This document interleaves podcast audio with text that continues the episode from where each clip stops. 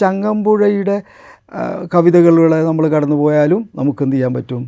ആനുഭൂതികമായൊരു തലത്തിൽ ഈ വൈകാരികതയുടെ വൈകാരിക ജീവിതത്തിന്റെ വിസ്ഫോടനങ്ങൾ കാണാൻ പറ്റും. കവിതയിൽ തന്നെയാണ് ശരിക്കുള്ള പ്രതിരോധവും ആവിഷ്കാരവും മഴയിലൂടെ ആകാശം ഭൂമിയോട് സംവദിക്കുന്നു. ആ ഒരു ആശ്ലേഷത്തിലാണ് ഭൂമി പുഷ്പിണിയായി വരുന്നത്. കവിയും വിവർത്തകനുമായ കെ ടി സൂപ്പിയാണ് ഇന്ന് എന്നോടൊപ്പം മാഷെ സ്വാഗതം. സ്വാഗതം. നമുക്ക് കവിതയെക്കുറിച്ച് സംസാരിച്ചു തുടങ്ങാം. വികാരങ്ങളുടെ കുത്തൊഴുക്കാണ് കവിത എന്ന് വില്യം ബേഡ്സ്വർത്ത് പറയുന്നുണ്ട്. ടി എസ് എലിയറ്റ് പറയുന്നത് എല്ലാ ഇമോഷനുകളിൽ നിന്നും പുറത്തു കടക്കലാണ് കവിത എന്നാണ്. ഒരാളുടെ മാനസിക വികാരങ്ങൾക്ക് വ്യവഹാരങ്ങൾക്ക് കവിതയിൽ എത്രത്തോളം സ്വാധീനമുണ്ട്? അതെങ്ങനെയൊക്കെയാണ് പ്രതിഫലിക്കുന്നത്? എന്താണ് മാഷിന്റെ അനുഭവം?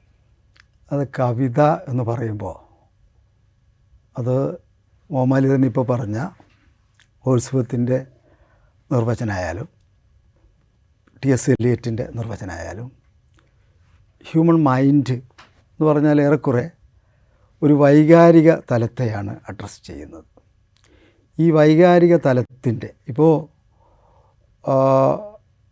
കവിത സ്പോണ്ടേനിയസ് ഓവർഫ്ലോ ഓഫ് ഇമോഷൻസ് അതിൽ തന്നെ ഇമോഷൻസ് വേർഡ്സ്വത്തിന്റെ അതിൽ ഇമോഷൻസ് ഉണ്ട്. അപ്പോൾ വികാരങ്ങളുടെ വളരെ അനുസൃതമായൊരു പ്രവാഹമായിട്ട്. എലിയറ്റ് പറയുമ്പോൾ പോലും വൈകാരികമായ ഒരു തലത്തിൽ നിന്നുള്ള എസ് എസ്കേപ്പിസം എന്ന് പറയുമ്പോഴും അവിടെയും പ്രധാനം എന്താണ്? ഇമോഷൻ തന്നെയാണ്. ആ രീതിയിലാണ്. ഇത് എങ്ങനെ കാണുന്നു എന്നുള്ളിടത്തിലാണ് നമുക്കിപ്പോൾ നമ്മുടെ പിന്നെ ഇപ്പം നമ്മൾ കേരളത്തിന്റെ കാവ്യ പാരമ്പര്യത്തിൽ നമ്മൾ കവിതയെക്കുറിച്ച് ആലോചിക്കുമ്പോൾ നമ്മൾ ആശാന്റെ കവിതകളിലൂടെ കടന്നു പോയാലും അതുപോലെ തന്നെ ഇടശ്ശേരിയുടെ കവിതകളിലൂടെ കടന്നു പോയാലൊക്കെ നമുക്ക് ഈ ഒരു വൈകാരിക തലങ്ങളെ അതിന്റെ സാംസ്കാരിക ഭാവങ്ങളും രാഷ്ട്രീയ ഭാവങ്ങളും ഒക്കെ ഉൾക്കൊള്ളിച്ചു കൊണ്ട് തന്നെ ഒരു ആത്മപ്രകാശനത്തിന്റെ അതായത് കവിത എന്ന് പറയുന്നത് ആത്മപ്രകാശനമാണെന്ന് കൂടി പറയും. ആത്മപ്രകാശനം എന്ന് പറയുമ്പോൾ അത് ശരിക്കും വൈകാരികതയുടെ ഈ വൈകാരികത എന്ന് പറയുമ്പോൾ കവിതയിൽ ഒരു കാര്യം സംഭവിക്കുന്നുണ്ട്. അതായത് വെറും വികാരത്തെ പറയുന്നല്ല കവിത. അത്രയും അത്രയും സാന്ദ്രമായ ഒരു മൗനത്തിലേക്ക് പോയിട്ട് അവിടെ ഒരു ലയം സാധ്യമായതിൽ പിന്നെ അതിന്റെ വികാര തീഷ്ണതയോടുകൂടി ചുറ്റുപാടിനെയും പ്രപഞ്ചത്തെയും ഒക്കെ ആശ്ലേഷിക്കുമാറുള്ള വാക്കുകളുടെ ഒരു സംഘാതമായിട്ടാണ് യഥാർത്ഥത്തിൽ കവിത സംഭവിക്കുന്നത്. ഇപ്പോൾ കുതികൊള്ളുക ശക്തിയിലേക്ക് നമ്മൾ കുഴിവെട്ടി മൂടുക വേദനകൾ കുതികൊള്ളുക ശക്തിയിലേക്ക് നമ്മൾ എന്നിട്ട് ശരി പറയുമ്പോൾ അവിടെ സംവദിക്കുന്നത് മനുഷ്യന്റെ വൈകാരിക തലത്തോട് തന്നെയാണ്. തീർച്ചയായും. അപ്പോൾ നമ്മൾ ആ നിലയ്ക്ക് ഒരു കാര്യം കൂടി പറയുമ്പോൾ എനിക്ക് പറയുമ്പോൾ നമ്മൾ ഇപ്പോൾ മലയാളത്തിലെ കാൽപ്പനിക പ്രസ്ഥാനം എന്ന് പറയുമ്പോൾ അതിൽ ചങ്ങമ്പുഴ.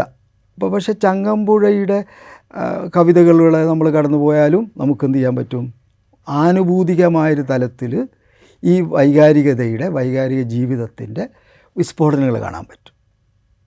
അദ്വൈതാമല ഭാവസ്പന്ദിത വിദ്യുന്മേഖല പൂകി ഞാൻ എന്നുള്ള പ്രയോഗം ബാഷ്പാഞ്ജലിയിലുള്ള ആ പ്രയോഗമൊക്കെ വരുന്നത് എങ്ങനെയാണെന്ന് പറഞ്ഞാൽ ഈ വൈകാരിക തലം അത്രയും അത്രയും അതിന്റെ ആനുഭൂതിക മണ്ഡലത്തെ ആശ്ലേഷിച്ചിട്ടും കൂടെ ചേർത്ത് പിടിക്കുകയാണ്. ഇതേത് ഇതെത്രത്തോളം വരുന്നു എന്ന് പറയുമ്പോൾ അവിടെ വായനക്കാരിലും ആ ഒരു വൈകാരികമായ ആ ഒരു ഐക്യദാർഢ്യം സംഭവിക്കുമ്പോഴാണ് അതിന്റെ ഒരു എഴുത്തുകാരന്റെ വികാരങ്ങളെ വായനക്കാരൻ അതേ അർത്ഥത്തിൽ ഉൾക്കൊള്ളുമ്പോഴാണ് ഒരു നല്ല കവിത പിറക്കുന്നത് തീർച്ചയായും എന്ന് പറയാം. തീർച്ചയായും ഓക്കെ ഈ കവിയെ കുറിച്ച് പറയുന്ന സമയത്ത് ഈ നിലവിളികൾക്ക് പിറകെ സഞ്ചരിക്കുന്ന ആളാണ് കവി എന്നാണല്ലോ പറയാറുള്ളത്. നമ്മുടെ കാലത്തെ കവികൾ മനുഷ്യരുടെ മുറിവുകളെ വേദനകളെ അത് ശരിയായ വിധത്തിൽ ആവിഷ്കരിക്കുന്നുണ്ടോ. ഞാനത് ചോദിക്കുന്നത് ഇന്ത്യയിലെ വർത്തമാനകാല സാഹചര്യങ്ങൾ മുന്നിൽ വെച്ചാണ്. പലതരത്തിലുള്ള അതിക്രമങ്ങൾ നടക്കുന്നു. ഇനി ലോകാടിസ്ഥാനത്തിൽ നോക്കുമ്പോൾ ഫലസ്തീൻ ഇപ്പോൾ കത്തി നിൽക്കുന്ന ഒരു വിഷയമാണ്. ഇത്തരം വേദനകളെയൊക്കെ കവിതയിലേക്ക് കൊണ്ടുവരാൻ നമ്മുടെ കാലത്തെ കവികൾക്ക് കഴിയുന്നുണ്ടോ? അത് സൂക്ഷ്മമായ ഒരു നിരീക്ഷണം നമ്മൾ നടത്തുമ്പോൾ കവിതയിൽ പുതിയ കാലത്തും പിന്നെ ചിലതൊക്കെ സാധ്യമാകുന്നുണ്ട്. നമ്മൾ പക്ഷേ അതിന്റെ ഒരു വിഷയുടെ കിടക്കുന്നതെന്ന് പറഞ്ഞാൽ ഇപ്പോൾ നമ്മൾ ഇപ്പോൾ പലസ്തീനെ കുറിച്ചിട്ട് പറഞ്ഞപ്പോൾ ഈ സിറിയൻ കവി ഇറാഖിലെ ആ ഒരു ഇറാഖിലും സിറിയയിലും ലബനാനിലും ഒക്കെയായി ബ്രിട്ടനിലൊക്കെയായി ജീവിച്ച പ്രശസ്തനായ അറബി കവിയാണ് നിസാർ കബ്ബാനി. നിസാർ കബ്ബാനി ആ ആ നിസാർ കബ്ബാനി. അദ്ദേഹം ആയിരത്തി തൊള്ളായിരത്തി തൊണ്ണൂറ്റെട്ടിലാണ് മരിച്ചു പോകുന്നത്. നിസാർ കബ്ബാനിയുടെ ഒരു കവിത. ഈ ഞാനും ഒരു ടെററിസ്റ്റാണ് എന്ന് പറയുന്നൊരു കവിതയുണ്ട്. ആ കവിത നമ്മൾ ഒരു ഒരു ദീർഘമായ കവിതയാണ്. നമ്മൾ പിന്നെ നിസാർ കബ്ബാനിയുടെ കവിത വായിച്ച് നിസാർ കബ്ബാനി ഇരുപതാം നൂറ്റാണ്ടിലെ ഏറ്റവും പോപ്പുലറായ അറേബ്യ അറേബ്യൻ ലാംഗ്വേജിലെ റൊമാന്റിക് പോയറ്റ് എന്നാണ് പറയുക. കീറ്റ്സിനെയൊക്കെ പോലെ ഷെല്ലിയൊക്കെ പോലെയുള്ള ആ ഒരു ഗ്രേറ്റ്നെസ്സിലേക്ക് വന്ന ആളാണ്. പക്ഷേ നിസാർ കബ്ബാനി ഞാനും ഒരു ടെററിസ്റ്റായി അക്യൂസ്ഡ് ആകുന്നു ഞാനും അങ്ങനെയാണെങ്കിൽ ഞാനും ടെററിസ്റ്റാണ് എന്ന് പറയുന്നൊരു കവിതയുണ്ട്. അത് അറബിയിൽ അത് അതിമനോഹരമാണ്. ഇംഗ്ലീഷിൽ അതിന്റെ പല വിവർത്തനങ്ങളുണ്ട്. ദീർഘ കവിതയാണ് ആ കവിതയിലൂടെ നമ്മൾ കടന്നു പോകുമ്പോൾ ഒരു റിയാലിറ്റിയെ ബോംബുകളുടെയും യുദ്ധവിമാനങ്ങളുടെയും നഷ്ടപ്പെട്ടുകൊണ്ടിരിക്കുന്ന ഒരുപാട് പിന്നെ നെൽപ്പാടങ്ങളുടെയും കരിഞ്ഞു പോകുന്ന പൂക്കളുടെയും ഇങ്ങനെ പൊട്ടിത്തകരുന്ന കെട്ടിടങ്ങളുടെയും ഓ ഇതൊക്കെ ഓരോ ഓരോ ഓരോ ചെറിയ ഇമേജറിസിലൂടെ അതായത് ഒരു ചായ കുടിക്കാൻ ഉപയോഗിക്കുന്ന ഒരു കോപ്പ. ഈ കോപ്പ കബാനിയുടെ കവിതയിൽ കടന്നു വരുന്നുണ്ട്. നമ്മൾക്ക് സാധാരണഗതിയിൽ അതൊരു ഒരു കോപ്പയാണ്. അതെ ആ കോപ്പയാണ്. പക്ഷേ ആ കവിതയിൽ അത് വരുമ്പോൾ അതിശക്തമായ ഒരു പ്രതിരോധം കൂടി ആ കോപ്പ തീർക്കുന്നുണ്ട് എന്നുള്ളതാണ്.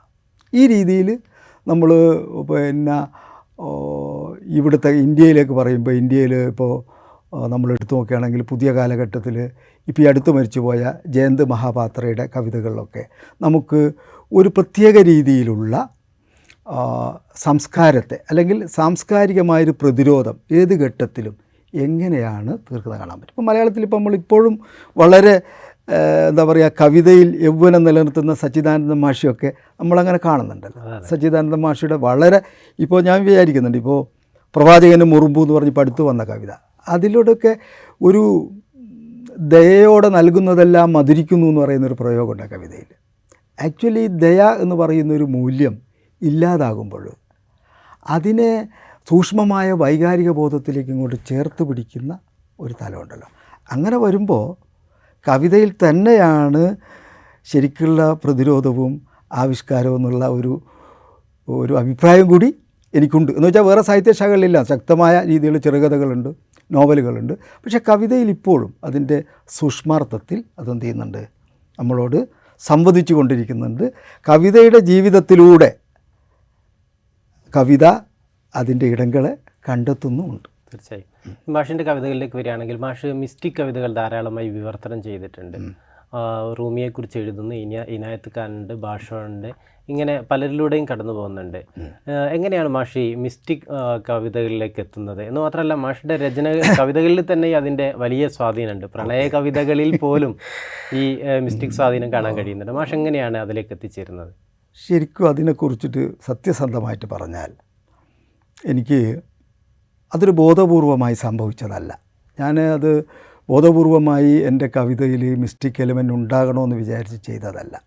പക്ഷേ എനിക്ക് ചെറുപ്പത്തിലെ എനിക്ക് എന്റെ നാടിന്റെ പശ്ചാത്തലത്തിലും ഒക്കെ ഒരു ഒരു എക്സാമ്പിൾ പറഞ്ഞാൽ കുറച്ചുകൂടി കമ്മ്യൂണിക്കേറ്റ് ആവും തോന്നുന്നു. ഞാൻ മുഹമ്മദ് അലി തന്നെ എന്നെ കൊണ്ട് എഴുതിച്ച പ്രവാസത്തിൽ ഒരു പതിപ്പിൽ ഞാൻ കുറച്ച് കാര്യങ്ങൾ അങ്ങനെ പറഞ്ഞിട്ടുണ്ട്. ഒരു എക്സാമ്പിൾ എന്താണെന്ന് പറഞ്ഞാൽ ഇപ്പം ഞാൻ ചെറുപ്പത്തിൽ വളരെ ചെറുപ്പത്തിൽ പിന്നെ എന്റെ തറവാടിന്റെ അടുത്ത് പുഴയുണ്ട്. കുറച്ച് നടന്ന് വരണം പുഴയിലേക്ക്. പുഴയിൽ കുളിക്കും. ചെറുപ്പത്തിൽ തന്നെ നീന്തമൊക്കെ പഠിച്ചിട്ടുണ്ട്. കുറ്റിയാടിപ്പുഴയാണ് കുറ്റ്യാടി പുഴയല്ല. അത് നാദാപുരത്തല്ല മയ്യഴി പുഴയുടെ ഒരു ഭാഗം. ആ ഭാഗമാണ്. ഞാൻ കുറ്റ്യാടി എന്റെ പോറ്റ് നാടാണ്. എന്റെ ജന്മനാട് നാദാപുരമാണ്. എന്റെ വൈഫ് കുറ്റ്യാടിക്കാരിയാണ്. അപ്പോൾ അതിൽ ഞാൻ ആ പുഴയിൽ പോകുന്ന കാലത്ത്. അന്ന് ഉപ്പാന്റെ കൂടെ പോകുമ്പോൾ ഉപ്പ വൈകുന്നേരം വൈകുന്നേരം ജോലിയൊക്കെ കഴിഞ്ഞിട്ട് ഉപ്പ കുളിക്കാൻ പോകും പുഴയിൽ. ഉപ്പ നന്നായിട്ട് ഇങ്ങനെ ഭയങ്കര ഉപ്പ ഉപ്പ എന്നെക്കാളൊക്കെ നല്ല ഫിസിക്കും നല്ല ഇതുള്ള ആളായിരുന്നു. ഇപ്പം എന്റെ മനസ്സിലുണ്ട്. അപ്പോൾ ഉപ്പ എന്റെ പുറത്ത് കയറ്റിയിരുന്നിട്ട് തന്നെ അക്കരയ്ക്ക് അങ്ങനെ നീന്തി പോവുകയൊക്കെ ചെയ്യും. അതൊക്കെ എനിക്ക് ഭയങ്കര എക്സ്പീരിയൻസ് അതൊക്കെ. ആ കാലത്ത് ഉപ്പ് ഇതൊക്കെ കഴിഞ്ഞിട്ട് അവിടെ ഈ പുഴയോരത്ത് ഒരു വലിയ പാറയുണ്ട്. അത് നിസ്കാരപ്പാറ എന്നാണ് പറയുക. ഉപ്പ ആ പാറയിൽ നിന്ന് നിസ്കരിക്കും. മിക്കവാറും ഈ ലോഹുർ വസ്ത്രമൊക്കെ ഒന്നായിട്ടാണ് നിസ്കരിക്കുക. അതന്നെ അതൊന്നായിട്ടാണ് നിസ്കരിക്കുക. അപ്പോൾ അവിടെ ഈ ഒതുവെടുത്ത് കാലൊക്കെ ഇങ്ങനെ ഇങ്ങനെ നമുക്ക് ഈ ഇതുണ്ടല്ലോ പിന്നെ മുസാക്ക് അതെ. അതിന്റെ നമ്മളെ ഇതിൽ കൊണ്ടുണ്ട് ചകിരി കൊണ്ടുണ്ടാക്കി. ആ അതൊക്കെ നല്ല ഭംഗിയിൽ കുറേ ആൾ ഇങ്ങനെ സെറ്റ് ചെയ്ത് വെച്ചിട്ടുണ്ടാവും. അത് ആരാണ് കൊണ്ടുവെക്കുന്നതെന്നോ എങ്ങനെയാണ്? എപ്പോഴും വളരെ ഫ്രഷായിട്ട് നാലോ അഞ്ചോ സാധനങ്ങളൊക്കെ ഉണ്ടാവും. പല്ല് തേക്കുന്ന സാധനം ഉണ്ടാവും ഇങ്ങനെയൊക്കെയുള്ള ഒരു ഒരു അപ്പോൾ ഇത് തന്നെ ഇത് വളരെ ചെറുപ്പത്തിൽ ഒരു എട്ടോ ഒമ്പതോ വയസ്സുള്ള കാലത്തൊക്കെയാണ് ഈ ഓർമ്മ വരുന്നത്. അപ്പോൾ ഇതെനിക്കൊരു കമ്മ്യൂണിക്കേഷൻ തന്നിട്ടുണ്ട് അന്ന്. ഈ ഒരു സ്വച്ഛന്തമായ ഒരു അന്തരീക്ഷം അവിടെ ഒരു നിസ്കാരപ്പായ അവിടെ ഉപ്പ നിസ്കരിക്കുന്ന അവിടുത്തെ അപ്പോൾ എനിക്ക് ഈ ഈ പിന്നെ ഈ നമ്മൾ പറഞ്ഞ ഈ പിന്നെ ശുദ്ധി വരുത്തുന്ന മുസാക്കുകളും മറ്റുള്ള ഈ ചുറ്റുപാടും ആ തെളിഞ്ഞ വെള്ളവും ഒക്കെ കൂടിയിട്ട് ഇവിടെ നിന്നല്ലാത്ത വേറൊരു ലോകത്തിന്റെ പ്രസരണം എനിക്ക് അനുഭവിക്കാൻ പറ്റിയിട്ടുണ്ട് ചെറുപ്പത്തിൽ. ഇത് അറിഞ്ഞോ അറിയാതെയോ? അറിയാതെ തന്നെ ഞാൻ എഴുതാൻ തുടങ്ങിയപ്പോൾ എന്റെ ഇതിൽ വന്നിട്ടുണ്ട്. ഈ ഇത് പ്രത്യക്ഷത്തിൽ ഒരുപക്ഷെ ഞാൻ പുഴ എന്ന് പറയുന്ന പുഴ ഞാൻ പിന്നീട് ഒരുപാട് പുഴകൾ കണ്ടിട്ടുണ്ടാവുമല്ലോ. പക്ഷേ ഞാൻ പുഴ എന്ന് പറയുമ്പോൾ ഒരു പക്ഷേ അതിന്റെ ഒരു ബേസിക് സംഭവം എന്ന് പറയുന്നത് ഞാൻ അനുഭവിച്ച ഈ ഒരു കുട്ടിക്കാലത്തിന്റെ പുഴയായിരിക്കും. അപ്പോൾ എനിക്ക് സ്വാധീനമായിരിക്കും അപ്പോൾ എനിക്ക് തോന്നുന്നത് ഒരു പക്ഷേ എങ്ങനെയാണ് ഈ മിസ്റ്റിക് എലിമെന്റ് വന്നതെന്ന് പറഞ്ഞാൽ പുഴയായിരിക്കാം എന്നെ ആദ്യമായിട്ട് ആ ഒരു ധാരയിലേക്ക് നയിക്കുന്നത്. പിന്നീട് എന്റെ വായനയിലൊക്കെ വളർന്നപ്പോൾ ഞാൻ നന്നായിട്ട് എന്റെ ഒരു ഒരു ഒരു ഒരു ഫേവറേറ്റ് ഏരിയയാണ് മിസ്റ്റിക് ലിറ്ററേച്ചർ എന്ന് പറയുന്നത്. പിന്നീട് ഞാൻ കുറേ വായിച്ചു അറിഞ്ഞപ്പോഴൊക്കെ എനിക്കതൊന്നും പുതുതായി വായിക്കും പോലെ തോന്നിയിട്ടില്ല. വളരെ സത്യസന്ധമായിട്ട് പറഞ്ഞു. ഞാനിപ്പോൾ ഹല്ലാജിനെ പോലും വായിക്കുമ്പോൾ ഞാൻ നേരത്തെ എവിടെയോ വായിച്ചു വെച്ചതിന്റെ ബാക്കിയോ അല്ലെങ്കിൽ അതിന്റെ തന്നെ മറ്റൊരു പരാവർ പരാവർത്തനമോ ഒക്കെയാണ് വായിക്കുന്നതായിട്ട് തോന്നിയത് എനിക്ക്. ഓക്കെ.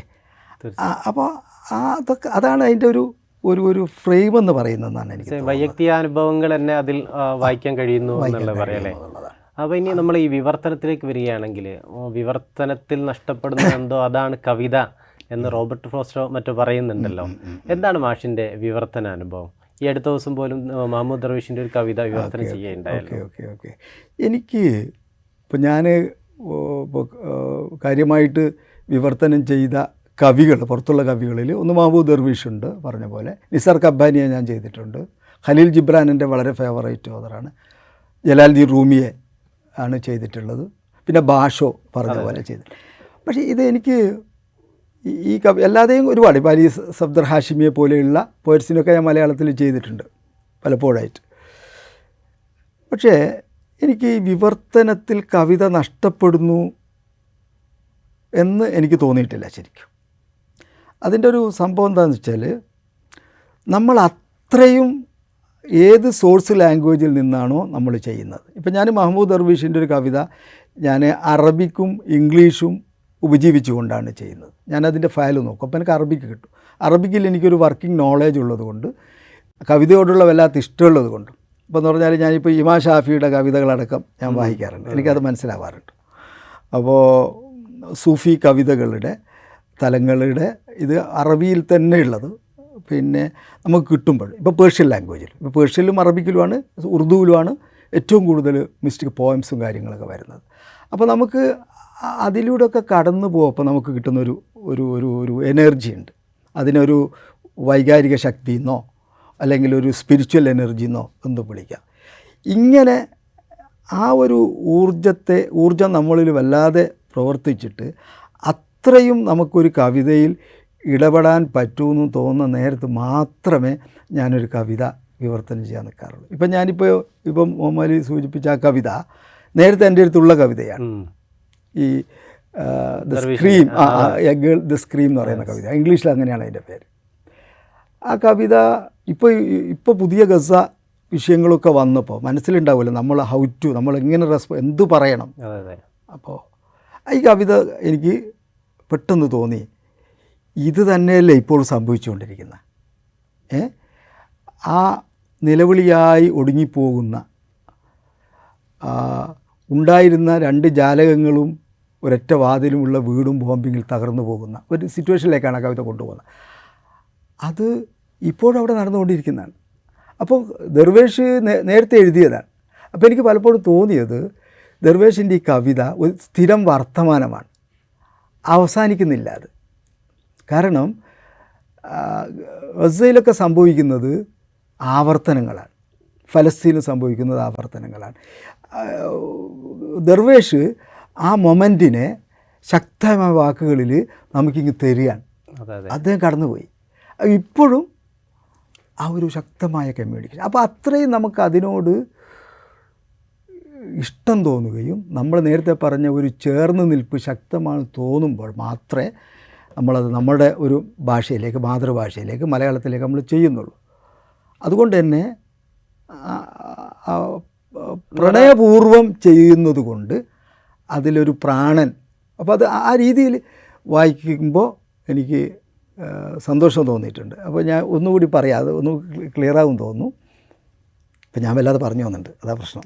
അപ്പോൾ ഭാഷോന്റെ പറഞ്ഞല്ലോ ഭാഷോന്റെ യാത്ര എന്ന് പറയുന്ന ഒരു കൃതിയാണ് ഞാൻ മലയാളത്തിലേക്ക് ചെയ്തത് അത് ജപ്പാനീസിലാണ് അതിന്റെ ഒറിജിൻ. ഇംഗ്ലീഷ് വെച്ചിട്ടാണ് ചെയ്യുന്നത്. ജപ്പാനീസ് അറിയില്ലല്ലോ. അതിപ്പോൾ ആ പുസ്തകത്തിന്റെ രണ്ടാം പതിപ്പ് ഇപ്പോൾ ഓടിക്കൊണ്ടിരിക്കുന്നുണ്ട്. നല്ല വായന ഉണ്ടായിരുന്നു. ആ അപ്പോൾ എനിക്ക് തിരുവനന്തപുരത്തുനിന്ന് തിരുവനന്തപുരത്ത് നിന്ന് ഒരു രാമചന്ദ്ര സാറ് എന്നെ വിളിച്ചു ഫോൺ ചെയ്തു ഈ പുസ്തകം വായിച്ചിട്ട്.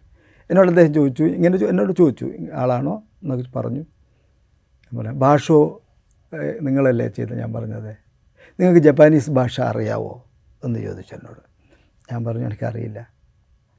ആ ഞാൻ ജപ്പാനീസ് ഡിപ്പാർട്ട്മെന്റിൽ പ്രൊഫസറാണ്.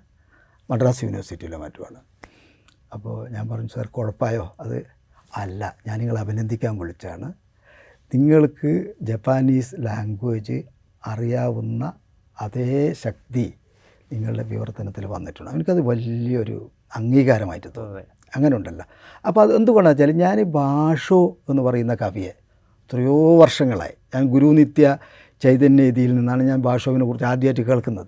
അദ്ദേഹം എനിക്ക് ഭാഷോവിന്റെ ഹൈക്കുവിന്റെ ട്രാൻസ്ലേഷൻ ഗുരു തന്നെ എനിക്ക് തന്നിരുന്നു. അങ്ങനെയാണ് ഞാൻ ഭാഷോയെ അറിയുന്നത്.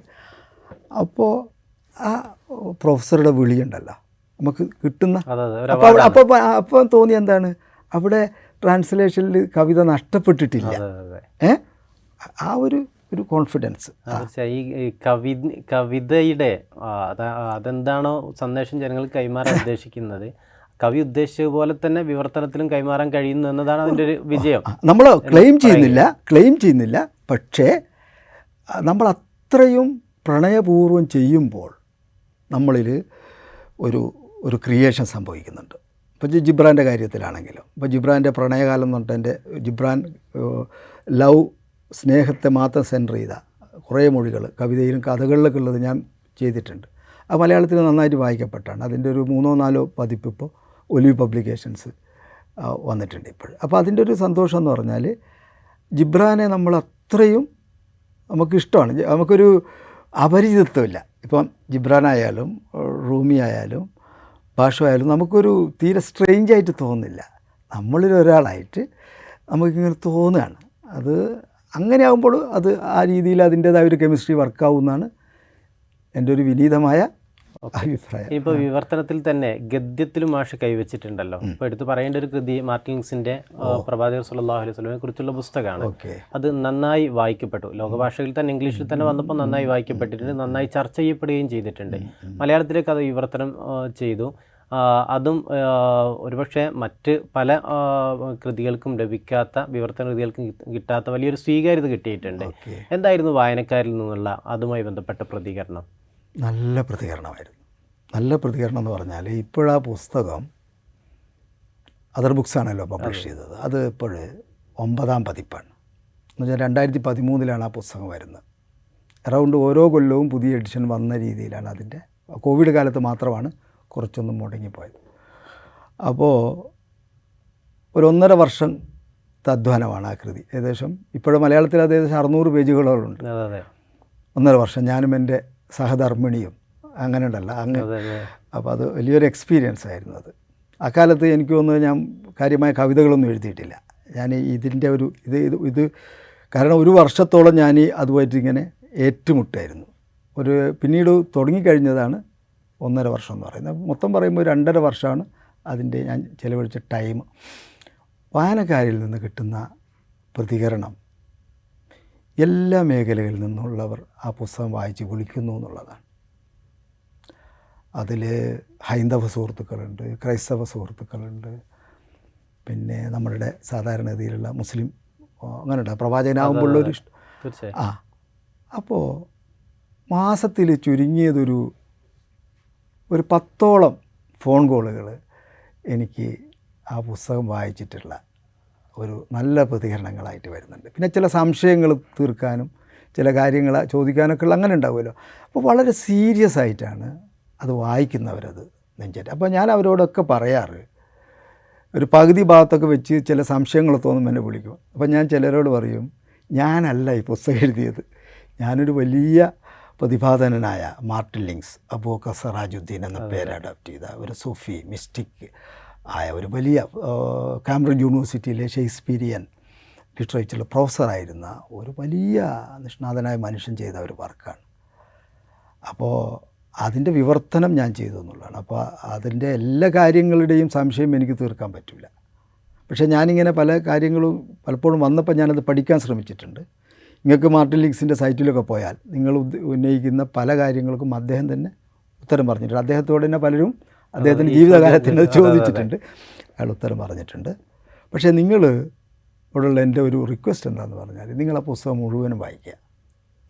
മുഴുവനും ക്ഷമയോടുകൂടി വായിക്കുമ്പോൾ നിങ്ങളുടെ സംശയങ്ങളൊക്കെ തീരും. അപ്പോൾ അത് ഞാൻ പറയാനൊരു കാരണമുണ്ട്. ഒരു വലിയൊരു എക്സ്പീ അത് ഞാൻ പറയാതില്ല. അതായത് എന്റെ മകൻ എന്റെ ഇപ്പോൾ കവിതകൾ വന്നാലും മറ്റേത് വന്നാലും ഓരോന്നും അങ്ങനെ മുഴുവൻ വായിക്കൊന്നുമില്ല. അറിയാലോ അതങ്ങനെയാണ് എന്റെ മൂഡ് പക്ഷേ എന്റെ എല്ലാ മക്കളും വായിച്ച ഒരേ ഒരു പുസ്തകം ഇതാണ്. പുസ്തകമാണ് അത് പ്രോഫറ്റിന്റെ ബയോഗ്രഫി എന്നുള്ള ഒരു സെൻസിൽ വായി. അപ്പോൾ മകൻ എന്നോട് വായിച്ചു കഴിഞ്ഞിട്ട് അവൻ നല്ല ക്രിട്ടിക്കാണ് അപ്പോൾ അവൻ എന്നോട് ചോദിച്ചു ഉപ്പ എനിക്ക് കുറേ സംശയമുണ്ട്. ഞാൻ പറഞ്ഞു നമുക്ക് ഇരിക്കാം. മാവൻ ചോദിക്കുമ്പോൾ നമുക്ക് വേറെ ഒന്നും പറയാൻ പറ്റില്ലല്ലോ. നമുക്ക് ഇരിക്കാൻ പറയാം. ആ ഓക്കെ. അപ്പോൾ ഞാൻ പറഞ്ഞു ഇപ്പോൾ ഒന്ന് രണ്ട് ദിവസമായിട്ട് ഞാനിങ്ങനെ അവനെ പ്രതീക്ഷിക്കുകയാണ്. അവനെന്താ ചോദ്യങ്ങൾ എന്താണെന്നുള്ളതൊക്കെ പക്ഷെ അവൻ ചോദിക്കുന്നില്ല. ഞാൻ ചോദിച്ചേടാ ഇഞ്ഞിന്റെ പേരിന് എന്താ? അപ്പം ഞാൻ ഒരിക്കലും കൂടി വായിക്കട്ടെ എന്നിട്ട് ചോദിക്കാമെന്ന് പറഞ്ഞു. ഞാൻ പറഞ്ഞു ഓക്കെ. അങ്ങനെ എന്ത് ചെയ്തു? അവൻ വായിച്ച് കഴിഞ്ഞു. ഒരാഴ്ച കൊണ്ട് അവൻ വീണ്ടും വായിച്ചു. അപ്പം ഞാൻ ചോദിച്ചു അല്ല ഇല്ലപ്പാ ചോ സംശയങ്ങളൊക്കെ തീർന്നു എന്ന് പറഞ്ഞു. രണ്ടാം വായന രണ്ടാം വായന തീർന്നു എന്ന് പറഞ്ഞു. ഞാൻ ചോദിച്ചു, എന്താ? എന്റെ സംശയം എന്തായിരുന്നു? സംശയം എന്താണെന്ന് പറഞ്ഞാൽ എന്റെ ശരിക്കും അത് പിന്നെ പ്രവാചകന്റെ ചില സമീപനങ്ങൾ കാണുമ്പോൾ പ്രവാചകൻ ഒരു ഭൗതികമായ ആനന്ദത്തിനൊക്കെ വേണ്ടി ചിലതൊക്കെ ചെയ്തിട്ടുണ്ടോ എന്ന് എനിക്ക് തോന്നിപ്പോയിട്ടുണ്ട്. ചില പ്രവാചകന്റെ വിവാഹങ്ങൾ കാണുമ്പോൾ പ്രവാചകന്റെ ചില അങ്ങനെ കാണുമ്പോൾ എനിക്ക് തോന്നി. പിന്നെ അതെന്താ എനിക്കെന്താ സംശയം തീർന്നെങ്ങനെയാണ് തീർന്നെന്താന്ന് വെച്ചാൽ അവസാന ഭാഗത്തെപ്പോൾ പിന്നെ ജിബിരിയിൽ മാലാക്ക വന്ന് ചോദിക്കുന്നില്ലേ? ഈ ഭൂമിയിൽ തന്നെ കാലാകാലം കഴിയണോ? അതല്ല അള്ളാഹുവിലേക്ക് പോരണോ ദൈവത്തിലേക്ക് പോരണോ എന്ന് ചോദിക്കുമ്പോൾ പ്രവാചകൻ ഒട്ടും സംശയിക്കാതെ എനിക്ക് അങ്ങോട്ട് പോരണം എന്നല്ലേ പറഞ്ഞത്. അപ്പം ഞാൻ വിചാരിച്ച രീതിയിലായിരുന്നെങ്കിൽ ഇവിടെ തന്നെ നിൽക്കാനല്ലേ പറയുക അത് പറഞ്ഞതോടുകൂടി എല്ലാം കഴിഞ്ഞു ഇതെനിക്കൊരു വലിയൊരു കമ്മ്യൂണിക്കേഷൻ എനിക്ക് തന്നെ ഒരു സന്തോഷം തോന്നിയ ഒരു നിരീക്ഷണമായിട്ട് അത് മാറി. അപ്പോൾ ആ നിലയ്ക്ക് വായനക്കാർ പലരിൽ നിന്നും ഒരുപാട് ഇപ്പോൾ പിന്നെ വലിയ പിന്നെ സ്വാമികൾ സ്വാമി വിശ്വഭദ്രാനന്ദ ശക്തിബോധി എന്ന് അദ്ദേഹം ആ പുസ്തകം ഇറങ്ങിയ കാലത്ത് തന്നെ അതിന്റെ അതിലുള്ള ഒരു വളരെ നന്നായിട്ട് പിന്നെ ഏതോ ഒരു മാസികയിൽ ഇതൊക്കെ ചെയ്ത് റിവ്യൂ ഒക്കെ ചെയ്തിരുന്നു. പിന്നെ നമ്മളുടെ പിന്നെ ഒരുപടി ഒരു സുരേഷ് ശേഖർ എന്ന് പറയുന്ന എന്റെ ഒരു വളരെ നല്ലൊരു വായനക്കാരനായ അദ്ദേഹം ഈ പുസ്തകത്തെ കുറിച്ചിട്ട് എഫ് ബിയിൽ വളരെ മനോഹരമായൊരു റീഡിങ് എക്സ്പീരിയൻസ് ഇട്ടു. അതൊക്കെ കണ്ടപ്പോൾ പിന്നെ പലപ്പോഴും ഇന്ന് മെനഞ്ഞാന്നും എനിക്ക് തളിപ്പറമ്പ് കാസർഗോഡ് ഭാഗത്തുനിന്ന് ഇത് സംബന്ധമായിട്ട് ഒരാൾ വിളിക്കുകയും വല്ലാതെ അയാളുടെ വായനാനുഭവം പങ്കുവെക്കുക ചെയ്തിട്ടുണ്ട്. അത്രയാണത്. ഓക്കെ. ഇനി മാഷിന്റെ കവിതകൾ വായിക്കുന്ന സമയത്ത് എനിക്ക് തോന്നിയ ഒരു കാര്യം വായനക്കാരെന്നുള്ള നിലയ്ക്ക് കവിതകളിൽ നിറയെ മഴയാണ് എന്നാണ്. ഞാൻ ഒരിക്കലത് മഴയുമായി ബന്ധപ്പെട്ട്. അതിന് അതിനോട് ചേർന്ന് തന്നെ ഈ പുഴ പിന്നെ ജലം ഇങ്ങനെ പലതും ഇങ്ങനെ കടന്നു വരുന്നുണ്ട്. എന്തുകൊണ്ടാണ് മഴ ഇങ്ങനെ ആവർത്തിക്കപ്പെടുന്നത്? അത് ഒരു കാരണം എന്താ വെച്ചാൽ മഴ നമുക്ക് തരുന്ന ഇപ്പോൾ ഖുർആാനിൽ തന്നെ മഴ പല രീതിയിലും പറയുന്നുണ്ട്. മഴയുടെ അതിമനോഹരമായ മഴ ഭീതിദായകമായ മഴ അനർത്ഥങ്ങൾ ഉണ്ടാക്കുന്ന മഴ കൃഷിക്കാരൊക്കെ വല്ലാതെ ആഹ്ലാദിക്കുന്ന മഴ. അപ്പം മഴ ഒരു പ്രാപഞ്ചികമായ അനുഭവമാണ്. മഴയിലൂടെ ആകാശം ഭൂമിയോട് സംസാരിക്കുന്നുണ്ടെന്നാണ് ഞാൻ വിചാരിക്കുന്നത്. മഴയിലൂടെ അത് റൂമിയുടെ തന്നെ ഒരു സങ്കല്പം കൂടിയാണ്. മഴയിലൂടെ ആകാശം ഭൂമിയോട് സംവദിക്കുന്നു ആ ഒരു ആശ്ലേഷത്തിലാണ് ഭൂമി പുഷ്പിണിയായി വരുന്നത് എന്നൊക്കെ റൂമി പറയുന്നുണ്ട്. അപ്പോൾ ഈ എന്നെ സംബന്ധിച്ചിടത്തോളം ഞാൻ വിചാരിക്കുന്നത് രണ്ട് രീതിയിലുള്ള മഴകളുണ്ടെന്നാണ്. ഒന്ന് നമ്മൾ കാണുന്ന മഴ. വേറെ നമ്മൾ കാണാത്ത മഴ. നമ്മൾ കാണാതെ ചില മഴ പെയ്യുന്നുണ്ട്. പ്രവാചകൻ തന്നെ അത് പറഞ്ഞിട്ടുണ്ട്. പ്രവാചകൻ ഒരിക്കൽ ഇങ്ങനെ നടന്നു വരുന്നു. മഴയത്തൂടെ നടന്നു വരുന്നു. പ്രിയപത്നി ആയിഷയുടെ അടുത്ത് വരുന്നു. ആയിഷ നോക്കുമ്പോൾ പ്രവാചകൻ നനഞ്ഞിട്ടില്ല. അപ്പോൾ മഴ പെയ്യുന്നത് കാണുകയും ചെയ്തു. അപ്പോൾ ചോദിച്ചു ഞാൻ മഴയത്തൂടെ അല്ലേ നടന്നു വരുന്ന ഇതെന്താ? നനഞ്ഞിട്ടില്ലല്ലോ. അപ്പോൾ പ്രവാചകൻ പറഞ്ഞ എന്താണ്? നീയും കണ്ടു ആ മഴ. ആ മഴ കാരുണ്യത്തിന്റെ മഹാവർഷമാണ്. പലയിടത്തും ഈ മഴ പെയ്തുകൊണ്ടേയിരിക്കുന്നു എന്ന് പറഞ്ഞിട്ടുണ്ട്. അപ്പോൾ അത് ഞാൻ നേരത്തെ കേട്ടതാണ്. നമ്മുടെ പുസ്തകത്തിലും ഇക്കാര്യം വിവരിക്കുന്നുണ്ട്. നേരത്തെ പറഞ്ഞ പ്രവാചക ചരിതത്തിൽ ഇത് ചെറുപ്പത്തിലെ ഇതെനിക്ക് എന്റെ മനസ്സിൽ ഈ സംഭവം ഉണ്ടായിരുന്നു. അപ്പോൾ എന്റെ കവിതയിൽ മഴ ആവർത്തിക്കുമ്പോൾ മഴയുടെ ഒരുപാട് അടരുകൾ നമ്മളുടെ സാധാരണ മഴ മുതൽ അദൃശ്യ മഴകൾ വരെ കരുണയുടെയും സ്നേഹത്തിന്റെയും ഒക്കെ ഒരു ആകാശത്ത് നിന്ന് ഭൂമിയിലേക്കിട്ടൊരു പാലം ഭൂമിയിൽ നിന്ന് ആകാശത്തിലേക്ക് പോകുന്നൊരു പാലം മഴ നൂലുകൾ അങ്ങനെയൊക്കെയാണ്. അപ്പോൾ അതുതന്നെ ആ നിലയ്ക്ക് ഒരു പിന്നെ ഒരു വായനക്കാരിലെങ്കിലും അത് എത്തിയാൽ അവരുടെ ഉള്ളിൽ കരുണയുടെ പ്രണയത്തിന്റെ മഴ പെയ്തുകൊണ്ടേയിരിക്കും എന്നാണ് ഞാൻ വിചാരിക്കുന്നത്. അതുകൊണ്ടാണ് പുതിയ പുസ്തകത്തിന് മഴയായും കടലായും മഴയായി. ഇത് കടലായും മഴയായി. അത് കടലായും കടലായി മഴയായി എന്ന് പറയുന്ന ഇത് ശരിക്കും ഈ ആ പുസ്തകം പിന്നെ ഓ എന്റെ പബ്ലിഷ് ചെയ്ത കവിതകൾ അതിൽ കുറച്ചേ ഉള്ളൂ. മൂന്നോ നാലോ കവിതകളെ പബ്ലിഷ് ആയി വന്നിട്ടുള്ളൂ. ബാക്കി മുഴുവനും പുതിയ കവിതകളാണ് ആ കളക്ഷനിലുള്ള. അത് കൊറോണ കാലഘട്ടത്തിൽ ആ കാലത്ത് കൊറോണ കാലത്തിന്റെ നമ്മളൊക്കെ ആ ഒരു ടൈമിൽ എഴുതിയ കവിതകളാണ്. ഞാനത് നമ്മൾ അടുത്ത് നമ്മൾ ഇങ്ങനെ കമ്മ്യൂണിക്കേഷനുള്ള ആൾക്കാർക്കെല്ലാം ഇങ്ങനെ വാട്സപ്പിലൂടെ ഒക്കെ ചിലത് അയച്ചു കൊടുക്കും. അപ്പോൾ അവർക്കൊരു സന്തോഷം തിരിച്ചു. അപ്പം ഇങ്ങനെ ഞാൻ ചെയ്ത കുറേ കവിതകൾ ഒരാൾ എന്ത് ചെയ്തു? അതവർ ഞാൻ അപ്പം അയച്ചു ആ സന്തോഷമാണ് പിന്നീട് ഇത് മുഴുവനും എനിക്ക് ഒരൊറ്റ ഫയലാക്കിയിട്ട് ഒരു നൂറ്റി അറുപത്തിരണ്ടോളം കവിതകളുണ്ട് അയച്ചു തന്നു. അയച്ചു തന്നിട്ട് അവരെന്നെ വല്ലാതെ ഇൻസ്പയർ ചെയ്തു.